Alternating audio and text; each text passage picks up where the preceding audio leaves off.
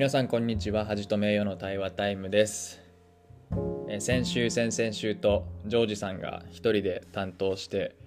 くれました。まああの録音の中放送の中でも言ってくれてましたけど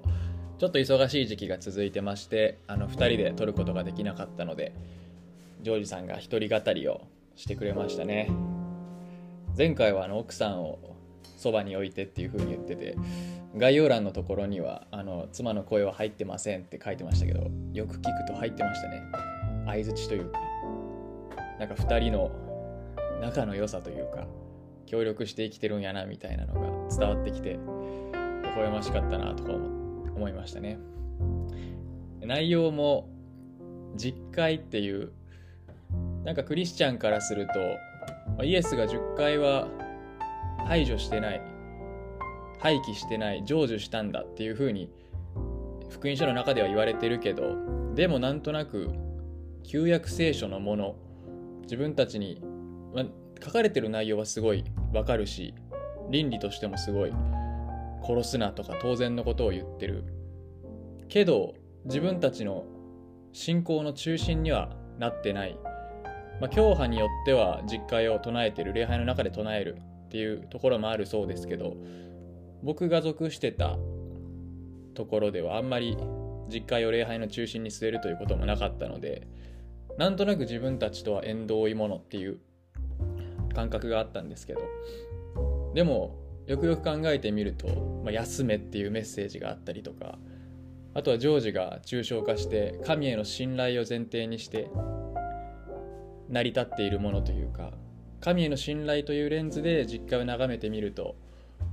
またその見え方が変わってくるっていうのがすごい良かったなと思いました。まあ、あの実会のラブソングについての話も今度2人でまた録音できるタイミングがあったら話してほしいなと思ったりしてます。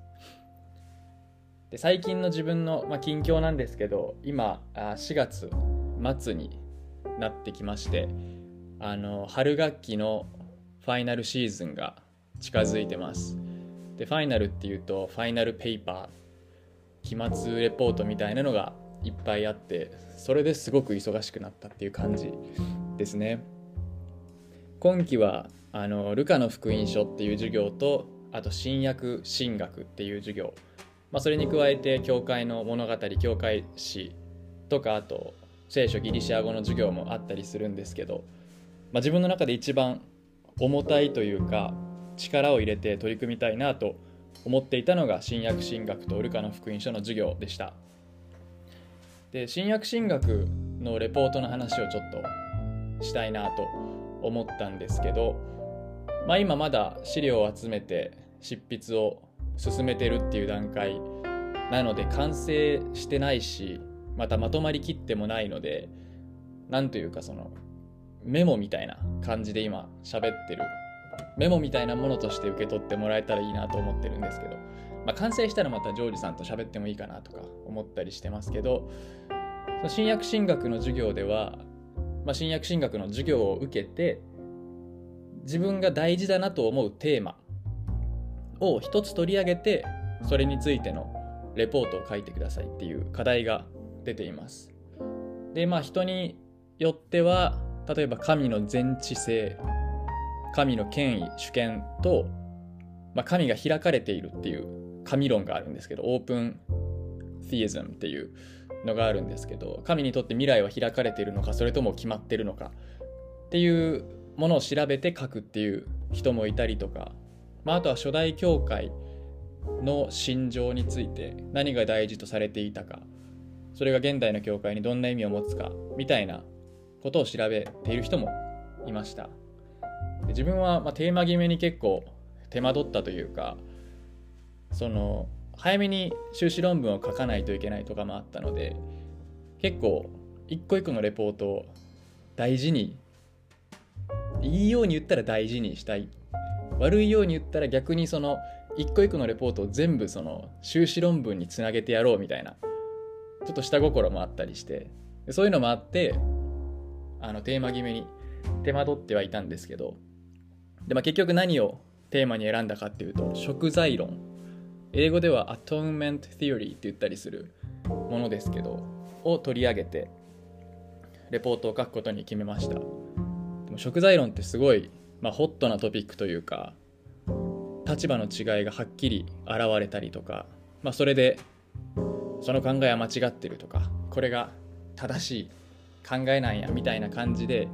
割と炎上というか燃えるテーマでもあるので、まあ、あんまりそういうとこ手出したくないなとか思ったりはしてたんですけどでもやっぱり神様が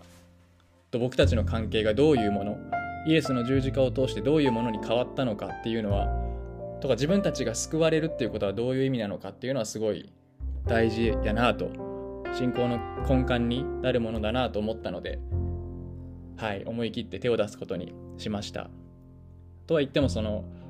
アトーンメントっていうテーマだけで、まあ、すごい論文書ける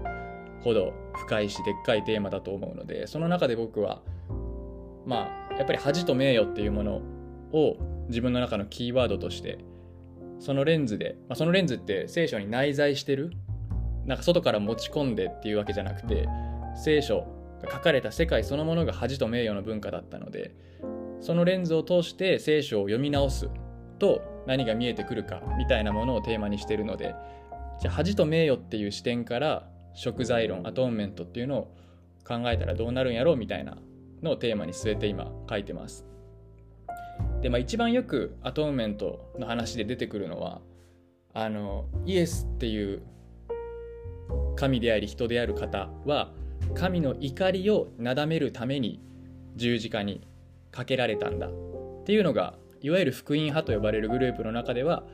あの主流の考え方だったみたいです。で自分の指導教授をしてくれているマーク・ベーカーっていうメノナイト・ブレザレンのまあ教授元宣教師として ホンジュラスっていうところであの働いていた人なんですけどもその人はそのイエスが神の怒りをなだめるための捧げ物だったっていう福音主義がすごい大事にしている考え方に異を唱えたというかそれだけが唯一のイメージじゃない。聖書の中ではもっと他のいろんなイメージが使われてるんやみたいな本を書いて、まあ、それはもうもちろんその前から言われていたし福音派以外のところではそういう話は普通にされてたんですけど、まあ、それをまとめた「Recovering the Scandal of the Cross」十字架のスキャンダルを取り戻すみたいな感じの本を書いてで、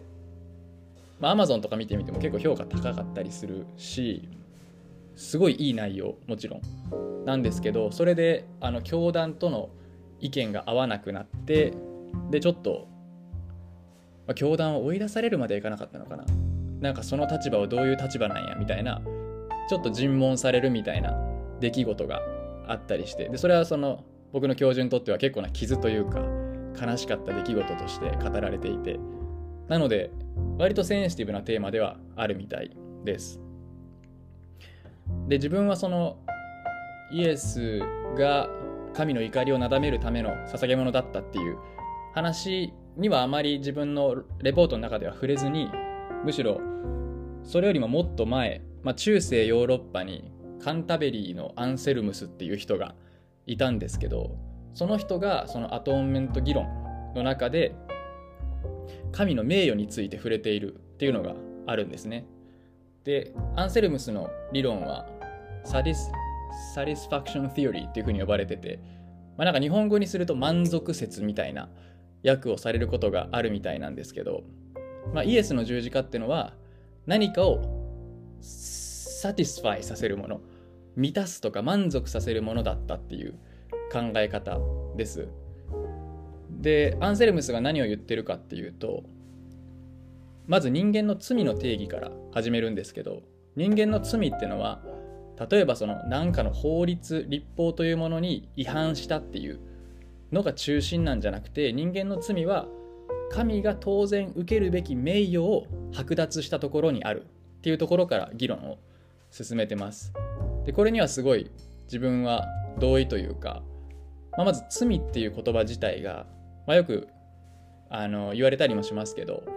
罪は犯罪じゃないんですよっていうところから定義を始めないといけないっていう。まず罪っていう言葉自体が抽象的だし正直使いにくい言葉やなと。で使い古された結果はいはいキリスト教罪ねみたいな感じになってしまうのもすごい惜しいなと思っていて。なので、まあ、語り直すというか新しい言葉でその本質に迫るような語り方をする必要があるなと思っていて。で神から名誉を奪うっていう言い換えはすごいいいなと思ったし自分はどっちかというと裏切りっていう言葉で罪は説明したいなというふうに思ってるんですけど神様にめちゃめちゃいいものを与えられて、まあ、土地を与えられ最高の奥さんを与えられてまた祝福ももらったっていう恩がありながらその作り主である神を裏切ったそれが、まあ、聖書全体を通して罪と呼ばれていることなんだみたいな語り方をしたいなというふうに思っていて。でそれはその恩人である神様の名誉を否定する奪い取るっていう行為だったわけなんですよね。なのでそのアンセルムスの出発地点というか罪とは神から名誉を奪い去ったものなんだっていうところはすごい自分の考えとも一致してるなと思いました。で、まあ、神様はその自分の名誉が奪われている状態っていうのを野放しに何もせずにいることはできない。その名誉が回復されないといけない。その名誉が satisfy されないといけない。満たされないといけないっていうふうに議論を進めていってます、まあ、すごいざっくりと今説明してるのでもっと細かいところがあるとは思うんですけど。でその神の名誉を満たす取り戻すためにイエスの十字架があったんだみたいな話をしているのがアンセルムスの満足説と呼ばれる議論です。でもちろんこの議論をまずあ、まあ、アンセルムスがなんでこんな議論をしてるかというとアンセルムスが生きてた時代中世ヨーロッパはあの封建主義とか騎士道みたいな精神が重んじられていた時代だったようです。で封建主義っていうのは封建領主というまあ言ったらその地域の支配者みたいな人がいてその封建領主の下に領民がいるっていう状態の、まあ、政治システムと言っていいか分かんないですけど統治システムがあったようです。でその中で、えー、領民あ封建領主上に立つ人はその土地に住む領民の安全とかを保障するだから自分たちは武装をして他の地域から敵が攻めてきたらその領民を守るために戦うその代わり領民たちに、まあ、納税をしたりとかその領主主君を敬うことを求める。みたいなまさにその恥と名誉の世界。だからあの西洋は罪と潔白の文化っていう風に分けたりするのが最近、まあ、最近というか文化人類学の中ではあった。し今もあるんですけど西洋といっても一枚岩じゃないしその時代を経て変わっていくので文化っていうのは。昔の西洋っていうのは極めて恥と名誉が強い文化だったっていうところがそこでもわかるかなと思います。でアンセルムスはそういう自分が生まれた文化の特徴を使って食材論あのアトーメント・ティオリーを展開したっていうところがあってでそれはすごい大事なことだと思います、まあ、自分の世界に生きてる人が自分たちの生活に当てはめて考えることができる。っていうのはすごいいいこと、まあ、宣教学的にも大事なことだと思います。でも、まあ、いろんな批判があるんですけどその中でも自分たちの文化を使いすぎてる。聖書の中から議論を立て上げるというよりも騎士道の世界ではこうやからとか封建主義の世界ではこうやからみたいな感じで議論を立て上げているところに問題があるとかそのアンセルムスの議論の中には神の愛っていうテーマがあんま出てこない神が自分の名誉を守るために回復するために十字架を使ったんやみたいなことで神の愛が占める部分がないみたいな批判があったりもします。これはいろいろ先行研究というやつを調べてあのかき集めた情報ではあるんですけどなのでいろいろ批判がある中で 自分が結構大事やなと思うのはもちろん神様が自身の名誉を大事に思ってるっていうのはあの疑いようがないこと聖書の中でも神様は自分の名誉のことを大事にしてるし自分の名が汚されるっていうことに対して強い憤りとか悲しみを持ってるところがあると思います。と同時に神様は自分の民の名誉のこともやっぱり気にかけておられるところがあるんちゃうかなというふうに思います。で、まあ、ジョージとの対話タイムでも何回か前に出てきた話ですけど恥と名誉の文化ではお前の恥は俺の恥お前の名誉は俺の名誉っていう常識というかがあります。だから自分の例えば部下だったり息子が恥ずかしめられたらそれは自分の恥として返ってくる。運命共同体として結びついてるっていうところに特徴があります。その個人が独立してるあいつはあいつの話やから俺には関係ないじゃなくてあいつが恥ずかし恥ずかしめられたらそれは俺の恥でもあるんだで逆に自分の息子とか自分のチームの誰かが崇められてる名誉が与えられてたらそれはその人と関係がある自分にとっても名誉なこと誇らしいことやみたいなのがありますまあ日本に生きてたら割とそれは分かりやすいんちゃうかなと思ったりもします。まあ、連帯責任っていう言葉もあったりするしやっぱり自分ちの息子さんが息子があの褒められたら親としても嬉しいとか自分もいい育てか育て方をしたんやなとか思われて名誉になるみたいなこともあるし。で聖書の中でも神様の名誉と神様の民の名誉はやっぱり結びついてるっていうふうに思うんですよね。だから神様の民がその異国の民からすごい民やって思われてたらそれは神様の名誉でもある。あの民は神様がすごいから今栄えてるんだとか優れた生き方をしてるんだみたいな形でこう名誉が結びついてるっていうことです。でまあそれを論証するためにあのルカの福音書の中のあの話とかを例え話を使おうかなと思ってるんですけどちょっとここではカットして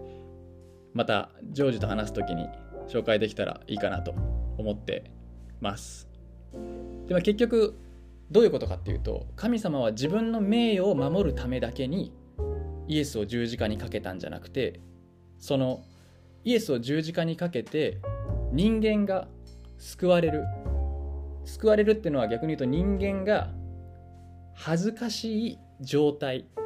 神に従えずに悪いことばっかりして神様に恥をかかせるようなことばっかりする状態からあがない出されて新しい創造として新しい生き方。イエスに従っていけるような生き方に回復されることが、まあ、救われるっていうことかなと思うんですけどでそのイエスに従う誉れ高い生き方を通して神様にも名誉が神様の名誉が回復されていくっていうこと。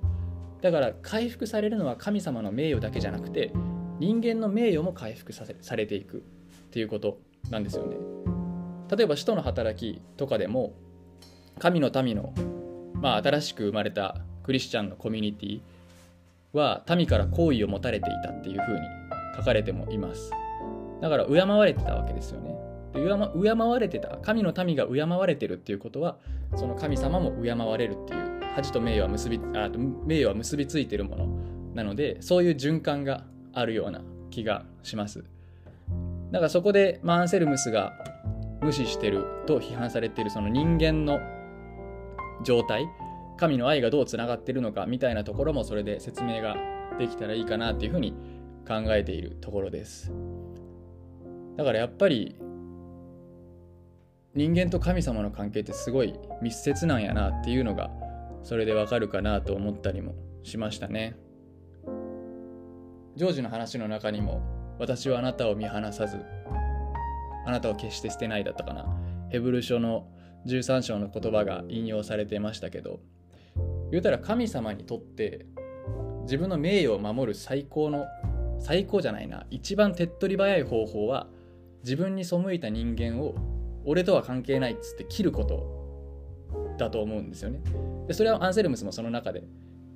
あの議論の中で展開してるようなんですけどでもそれでは神様の神の名誉のあり方はそうではない。自分に背いた人間を切るっていう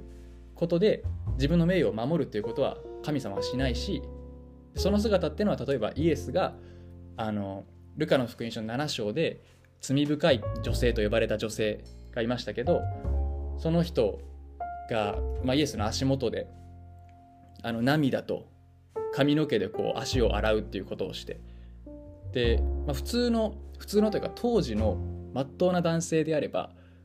やめてくれっていうふうに言うはずだっていうあの想定があったようです。やっぱりその罪人と思われてる人と一緒につるむってことはその自分も罪人って思われる